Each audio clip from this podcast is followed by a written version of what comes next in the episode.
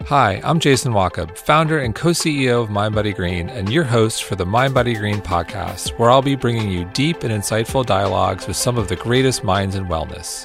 If you like what you hear, please consider giving us a five-star review and comment. And don't forget to visit us at mind body green dot com for your daily dose of wellness, and make sure to check out all of our great offerings, including our online classes and trainings. Thanks, and enjoy the podcast. Hey everyone, you are in for a treat, as today's podcast is part of our special Revitalize series. Revitalize is our biggest event of the year, where we gather over two hundred thought leaders for a weekend of community and conversation about the biggest, most important wellness topics of our time. This year, the insights we learned on the Revitalize main stage were too good not to share, so we're broadcasting them all in this special podcast series. Be sure to stay tuned until the end of the podcast so you can hear all the experts answer questions from the live studio audience we had at Revitalize. Enjoy. So sometimes what makes one person live longer than another or recover from a disease when someone else doesn't can't solely be chalked up to diet, exercise, good genes, or taking a particular medication. Case in point, the placebo effect. According to researchers at Stanford, over the past thirty years, neurobiological research has shown that the placebo, the placebo effect, which stems in part from an individual's mindset or expectation to heal, triggers distinct brain areas associated with anxiety and pain that activate physiological effects that lead to healing outcomes. The idea of mindset and other intangible factors playing a vital role in physiological healing leads me to our next guests, Doctor Lissa Rankin and Doctor Kelly Turner. Both women have written books about the body's innate ability to heal and self-repair against all odds.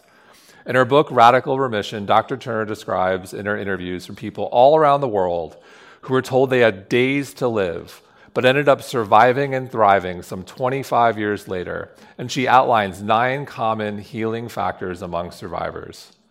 In her book, Mind Over Medicine, Doctor Rankin also discusses this concept of spontaneous healing and lays out scientific data on how one's thoughts, feelings, and beliefs can alter the body's physiology and either flip on or flip off self-healing processes. Doctor Lissa Rankin and Doctor Kelly Turner, welcome to the stage.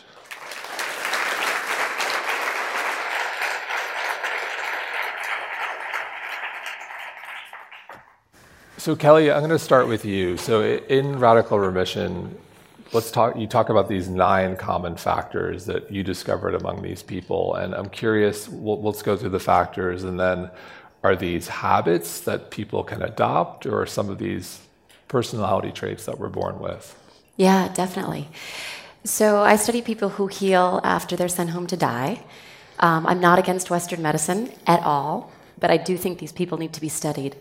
And the nine common traits that I found, only two of them were physical: changing your diet and taking herbs and supplements. The other seven were mental, emotional, and spiritual. So it really was a key part of their healing. And I'll just run through them quickly. Um, increasing positive emotions like joy and happiness, releasing suppressed emotions like stress, um, following your intuition, deepening your spiritual connection practice, whatever that means for you, and then increasing your social support, receiving love, um, finding your reasons for living, why you want to live, and then taking control of your health. There is a tenth factor that's come up in the last five years, uh, which is exercise. Not everybody that I study can exercise when they're sent home in a wheelchair, so it didn't come up in my first ten years of research, but in the last five years, what I found is that Radical Remission survivors exercise and make it a lifelong habit as soon as they're able to. So those are the factors, um, and these are absolutely things that you do not have to be born with. These are not personality traits. A lot of people who look at my research, they, they sort of hone in on taking control of your health, right? This idea of, you know, feeling like you're you're in charge and you're you're going to start making decisions. Not everybody I studied started off like that.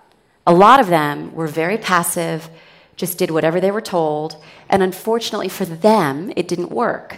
So they didn't actually start adopting this habit until they were sent home on hospice. So all nine of these factors are things that you can start doing. I just hope you don't wait until you're on hospice before you start doing them. I think we can all start doing them today. Lissa, can you talk a little bit about trauma and emotional well-being and how they play a role in longevity? Yeah, absolutely. When when I when I was researching Mind Over Medicine, which was the same time Kelly was researching Radical Remission, I, it became clear to me the role of emotions and stress and how it affects our physiology, that when we're when we're in the biochemistry of the chronic repetitive stress response, that in, in this country, people are in stress response over fifty times a day. And when you are, what's happening in the body is that you're filling your body with cortisol, epinephrine, norepinephrine, and you're missing the healing hormones, things like oxytocin and dopamine, serotonin, these sorts of things.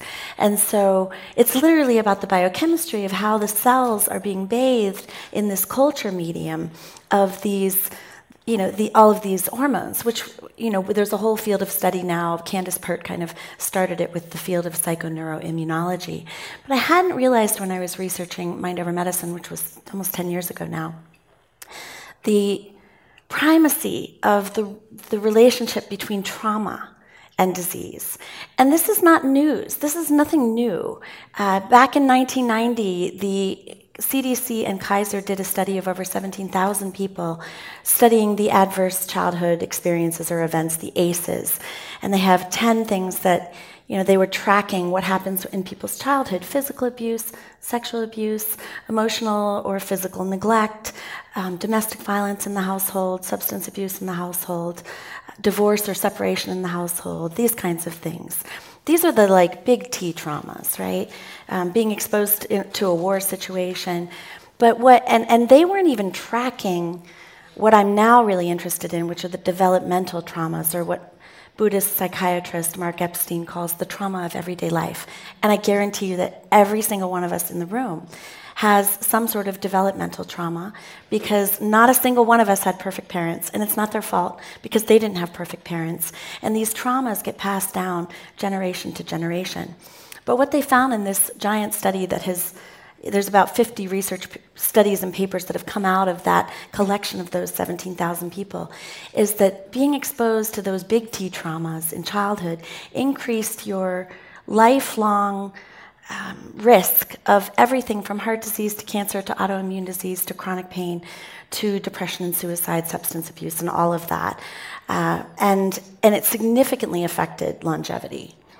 So I think we need, I, I was so excited recently when Nadine Burke Harris, who is the California Surgeon General, she's a pediatrician, and she did a TED Med talk about the link between childhood trauma and adult onset disease. And I'm thrilled that we're starting to talk about this in a more ma- mainstream way. So your opinion, it's interesting on trauma. It's not just, you know, people think of this super traumatic, dramatic event, if you will. We all suffer. It's it's adding up. It's chipping away at us, all of us.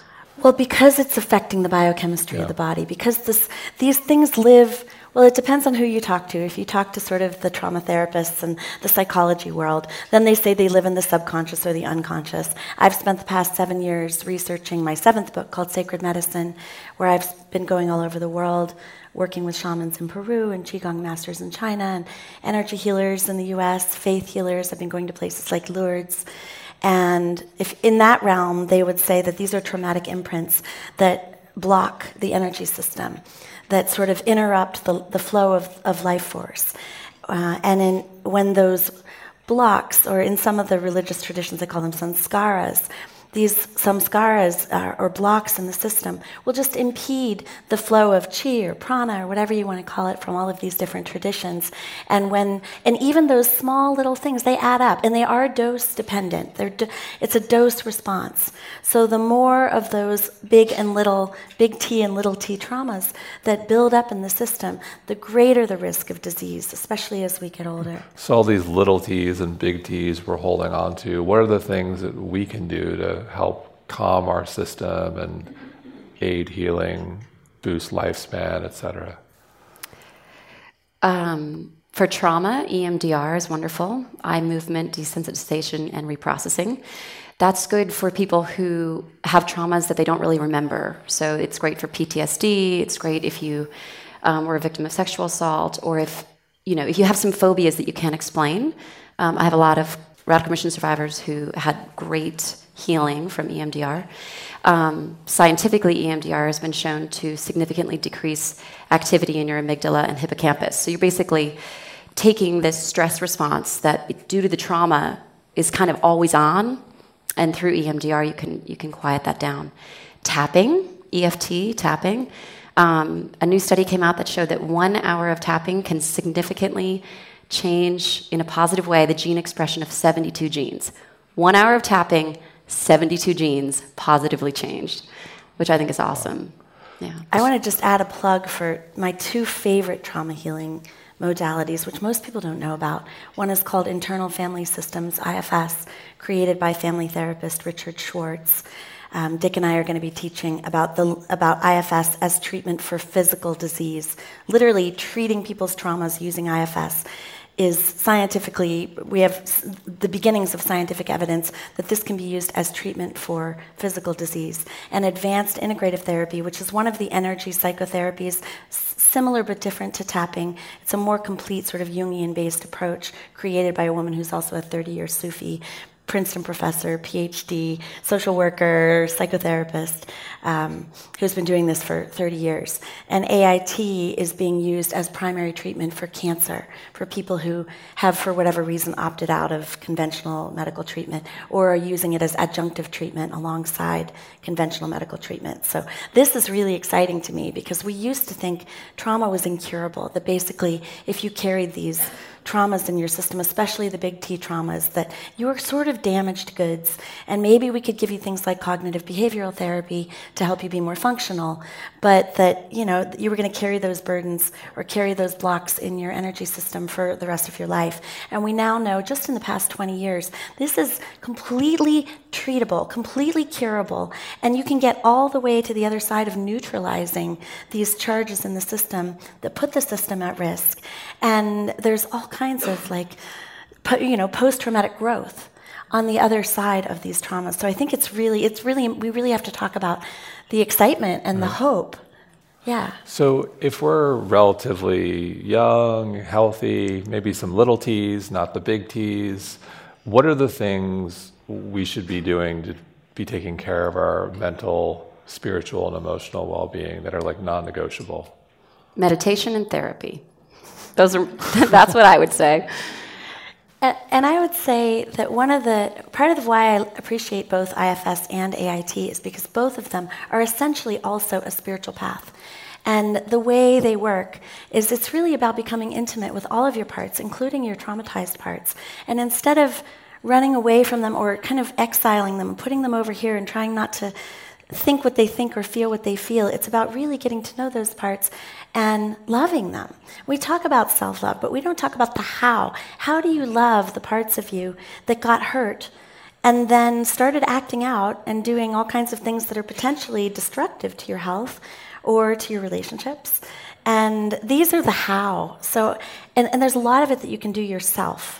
So you, yes, you can work with a, a therapist and be facilitated, and I highly recommend that. But it's also, the more you do that, the more you can do this on yourself. So it kind of fits with my interest in healing yourself. So it seems like when we talk about mental, spiritual, emotional well-being, there's there's some great science, but not necessarily the, the science that gets the attention it deserves. So what are the things that you guys are paying attention to?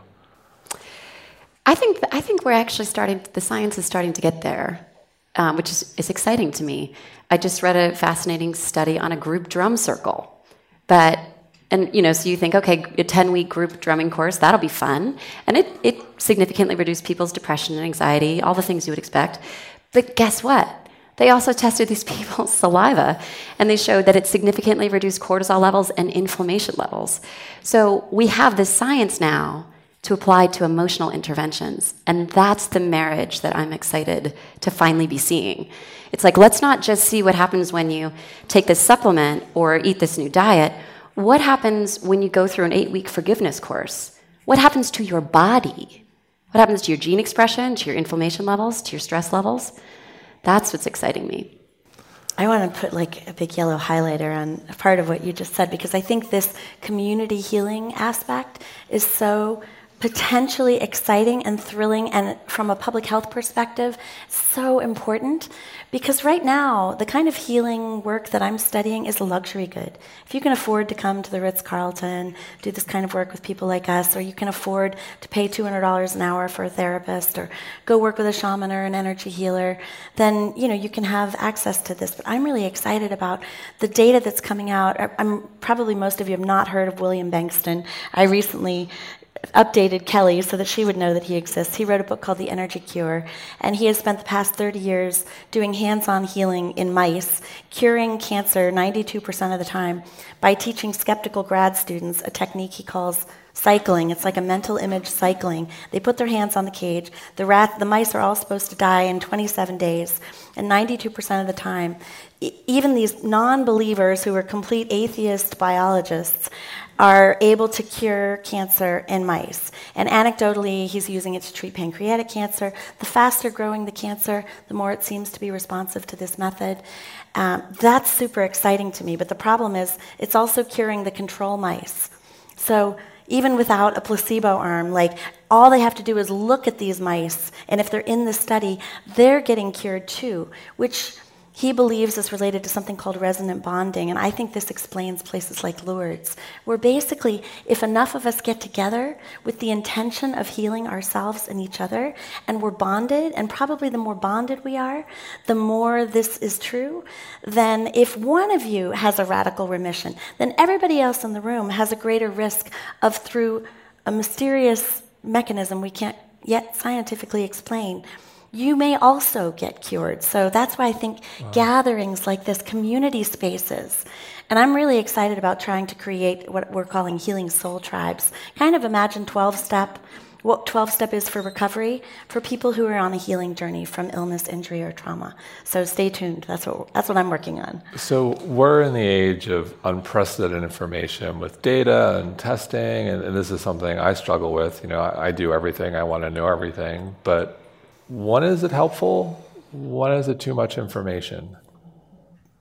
Ooh, that's a good one. Um, I had a, a gentleman come to my workshop last year, and he is, he's been in uh, the, the genomic world for business forever. Um, he's yeah, probably fifties or sixties, and he got diagnosed with stage four esophageal cancer. This is a um, cancer of the esophagus, and when it's stage four, it has a four percent chance of being alive in five years. It's an extremely fatal, aggressive, fast-moving cancer. And he, he came from the world of genomics, so he said, okay, I know you're going to you know take out part of the cancer in my body here. I know you're going to sequence it. Uh, can I get a copy of the data? And they're like, no, we're, we're not obligated to give you that data. And he was like, excuse me. So he actually went to this place called the Human Longevity Company. There's like a, a company called yeah. Human Longevity. Um, and they have a trial for cancer patients where if you give them some of your tumor sample, they'll give you access to the data. So he t- took a terabyte of data from his, uh, from his cancer tumor. He also got his healthy cells from other places in his body sequenced, and he sequenced his microbiome. He shipped a hard drive, FedExed it to Germany, and made his own personalized anti-cancer vaccine, and it's working. Wow. So I do think that some of this data stuff is really good news. I do think it can get a bit much. What I love about this, this gentleman is he approached me and he said, so I'm doing all this data stuff, I've got the vaccine. He's like, but man, those seven emotional factors have been really tough. So I think you, you can't, it's not black and white. You can't go all the way over here in data and say it's it's just going to be this personalized vaccine and poof, I'm done. Because if you have these big T's, if you have these little T's, if you have chronic stress, your immune system cannot do its job, which is to remove cancer cells every single day. So I think there's there's a balance between taking this terabyte of data, shipping it to Germany, and getting a personalized cancer vaccine, and I think listening to him saying, wow, those seven emotional factors have been, really been tough these last two years, we have to honor that as well. So this that's pretty futuristic and kind of scary, but cool. Uh, what's what's in the next front, frontier of emotional healing? You know, if you could predict, if you could look to the future, wh- what are we going to be talking about in five to ten years? What's exciting to you too? Well, again, if I if I have anything to say about it, we're gonna you're gonna be able to find a Healing Soul Tribe in your neck of the woods as ubiquitous as a twelve-step program, where you can come together to do trauma work together for free, where it's by donation, and leaders have been, you know, had minimal training to be able to create a container that's safe enough with a structure that's as bulletproof as twelve-step. Uh, I'm working right now with, we sort of are doing a beta program of this called the Healing Soul Tribe. We're doing it all virtually right now, and we're training group leaders who are then going out to do this in person, because we need touch. We need connection. We need to feel love and gratitude. We need to be able to be vulnerable with each other. We need to move those emotions. We need to be able to feel grief and feel our rage and feel our hopelessness and our despair, especially with what's going on environmentally with the planet, with, you know, all of our natural world right now. So it's not just your individual traumas that you're dealing with right now. We're actually facing things like climate change, which is a massive collective trauma. So I think we really need an expedited way to get trauma healing to the masses in an affordable way where it's not a luxury good. And then those circles of healing can become social circles, because I did a TED Talk about uh, called The Number One Public Health Issue Doctors Aren't Talking About, about the epidemic of loneliness. Yeah. And so I also see this as the antidote to, to loneliness. It's medicine. And the people who are doing this, and we have our, our leaders kind of experimenting with this, they are in tears of awe with how much love is in the room. And it's consistent with what Dean Ornish found when he was doing his cardiac care program for people that had blocked coronary arteries. He gave them, you know, diet and exercise and meditation. But when I sat him down and I said, Dean, what is really reversing these heart blockages, which we didn't even know you could unblock coronary arteries without surgery or stenting? And he's shown that, and he said, Lissa, it's a conspiracy of love. I get broken-hearted people together in a room, and they love each other, and their hearts open. I mean, wow. that. Wow. So, yeah. so, so... So one thing, last question, one thing we have a lot of in this room is purpose and community. So what is the connection to longevity, purpose and community? How important are they? Well, according to Radical Remission survivors and their healers, having a purpose or strong reasons for living is what pulls chi into your body. And so if you ask a traditional Chinese medicine practitioner what happens when a body dies, they'll say that the chi leaves, all the chi leaves. And so when a cancer patient goes to see a traditional Chinese medicine practitioner, what they often, the diagnosis is that they're depleted in qi. They're depleted in life force. Now, whether that's because you've got a toxin in you that's just disrupting your system, or whether it's because you have a big trauma that's blocking your system, um, for whatever reason, when cancer patients go to a traditional Chinese medicine practitioner, they always say, you, you're too low on your life force. And so the, the benefit of having, focusing on your purpose and why you want to be here is that, again, this is the theory, but in Chinese medicine, the theory is that it literally pulls energy into your system, and it's it's like charging up your phone. You charge up, you charge up this system by plugging into your purpose. I love that. And I think it's cyclic. I totally agree with everything Kelly's saying. It's like when we start focusing on service, not in a codependent, giving until you're depleted, incapable of receiving kind of way, but genuinely being excited and passionate about sharing the thing, the gift that you have that you were sent here to give away. And you know what your giveaway is, and you've found your calling, and now you're fulfilling it. Uh, and I wrote all about this, if any of you are curious about that, in my book, The Anatomy of a Calling. But when you start offering in that way, it literally becomes a circuit of, as you are giving, you are receiving this waterfall of life force. And the more you're able to receive it and really drink it in, like, yes, take it in, breathe it in, and then breathe it out. And this is the primary spiritual uh, law of many of the indigenous communities that I've studied with for sacred medicine, this law of sacred reciprocity, of we have to give as much as we receive in equal measure, just like the breath, breathing out, breathing in. I love that. Okay, guys, it's time for questions. Get the app out. All right, first one is from Megan Bruno. How does emerging research on vagus nerve stimulation relate to healing trauma, and how can we put that into practice with our clients and ourselves? Good one. Do you want to talk? So Stephen Porges has done the most research on polyvagal theory, and part of what he's uncovered with his research is that, you know, we think about the stress response as the fight or flight response, but we also have a freeze response. And when there's a lot of trauma in the system, when those when that collective burden of all of those blocks starts to build up, then we have a tendency to actually go frozen when those traumas get triggered.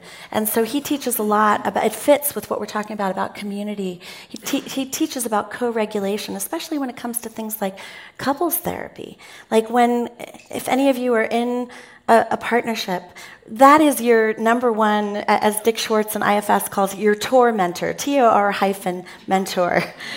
Because the people that are closest to you are going to trigger, or they're likely to trigger you the most. So they're going to activate your trauma so that they can come up for healing. But then what happens is that if we go into that freeze response, it often is activating toxic shame. We're not aware of it. It's sort of in the subconscious. And so when we can learn how our partners and how we in our systems, what we need in order to co-regulate, then the we can start to bring the vagus nerve back online so that it can do its healthy, homeostatic, self-repair business, rather than taking us out with, you know, with the freeze response. Another. I could go on about that. And I will say children do this naturally when they suck their thumbs. Yeah. That is them stimulating the vagus nerve at the roof of your mouth. So I think in our stressed out culture, we've sort of forgotten how to get back into the, the sort of calm, relaxed mode that kids Kids are naturally... So that's the vagus nerve. That's what Ellie's doing nerve. all the time. Like literally... Roof of your mouth. And like my partner and I, we literally, when we get triggered, we literally lie on top of each other and just breathe together. This is one of the most simple co-regulating things that you can do. And it doesn't have to be your partner. You can. We do cuddle puddles in my workshops where we all literally lie on... Like if you guys were in my Let's workshop... Let's have a cuddle puddle. You'd be in trouble because I'd be like, chairs are going, puppy pile now. With consent. Yeah. Yes, with consent so, and good boundaries. so so we, we have a we have a couple questions all touching on the same point, which I, I think everyone can relate to here. You know, c- cancer, unfortunately, is is what it is, and and uh, touches, you know, many people here, including, you know, my family and lots of families. What can you do? What what you know t- to help that person through that process? What can we do to help them become one of the good stories out there? This is a tricky one because the age-old phrase, you can lead a horse to water, but you can't make it drink, is really, really true. Um, so you give them a helpful book, like Lissa's or mine. You lead by example, and you offer help, and then you back off. I think I've... I've struggled um, with my own family members. I'm like, I literally wrote the book on this. Literally. Will you please follow what's in the book? And they don't. And they die. And it's really sad. But I'm also a researcher, and I know that these nine factors may not work for everyone. These nine factors work for the fifteen hundred cases that I've studied. They may not work for the general population. So we also have to be careful in, in what we're promising. And I think that's really important in the field of wellness, is to say, you know, the research is where it's at. These things won't hurt you, might help you, might help you a lot. If you want to give them a try, I will be here to support you and guide you. And I think that's really as much as you can do.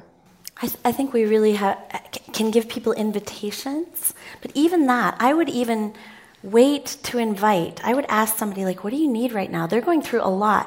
And my mother got cancer and died last year. She also was not interested in using what I have learned or what Kelly has learned. And everyone is entitled to their own journey.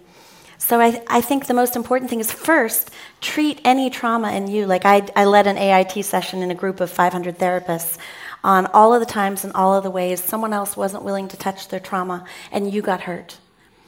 Treat yourself for that first, because really you're just frightened that you're going to lose somebody that you love.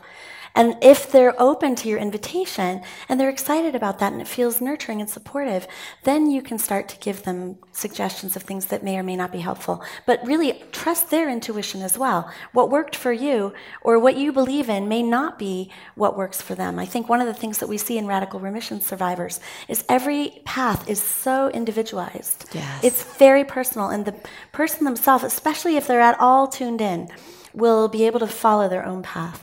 And I'll echo, I can't, I can, countless times I've given both of your books, Mind Over Medicine, Radical Remission, read their books. They're really fantastic. And uh, I, they are, they're incredible books. I, more, more so than I, I've said to you both, like the amount of times I've recommended your books to people, they really are incredible, life-changing Thank books. You, so, um, last question from Mariella. Good question. We talked about purpose. The, in your opinion, what's the most effective way to help someone find their purpose? I, I just read a book called The Daily Flame after ten years of writing daily emails that are like love letters from your inner pilot light. And I think the number one key, whether you're talking about finding your purpose or finding your soulmate or healing cancer, is to learn to open to spiritual guidance, open to intuition, open to the divine spark inside of you that has access to the gnosis field, that basically can see what's right for you better than your small local mind can possibly see. There's, there is an access, like a portal, and every spiritual path is about opening that portal. So it does not matter if you go to the mystical traditions of every religion, they are teaching the same thing, which is access the divine within and listen to that guidance and learn to recognize it and discern it, and then find, heal the parts that are too frightened to follow it. And that's true for everything we've been talking about, I would say. Yeah. Yeah. Um, I completely agree. The intuition is a great guide for your purpose. And I would also say um, not everybody has a big, fat, juicy purpose. Some people, their purpose in life is just to enjoy every day and breathe in, breathe in life and breathe in love. So, you know, you don't have to find one big thing you're going to go cure climate change or cure cancer. You know, that beautiful poet, Mary Oliver, who said, what are you going to do with this one wild, precious life? And apparently her answer was, I hope I'm just walking through the fields looking at the flowers. So maybe that's your purpose. But um, intuition is great, and also just do what feels good. If doing a crossword feels good, or building a puzzle feels good, or, you know, looking at flowers feels good, start there. I think the more you do things that feel good, the closer you'll get to feeling good all the time. And what better purpose is there in life than to feel good all the time? I think a lot of people also really find a passionate excitement, dose of chi, life force, around where they've been to hell and made it back. So ask yourself, if you're at all uncertain about your own purpose, where have I been to hell? And I've actually gotten to the other side of hell. And usually that's the last thing people want to get involved in, because there's traumas in the system. But when you heal those traumas, it's extremely satisfying. Like, I was in hell as a doctor in a conventional medical practice. It was extremely traumatizing for me. I had post-traumatic stress disorder, literally full on, after leaving the hospital. I had to get that treated. And now I teach doctors and other healthcare providers what I've learned about consciousness and healing. And it's extremely rewarding, so fulfilling, because I know exactly the hell that they're in. And I have gotten to the other side. So just ask yourself that question, where have I been to hell and back? And there may be little seeds in there. I love that. Thank you so much, Lissa and Kelly. Thank you. Such a pleasure. Thank you. Thank you.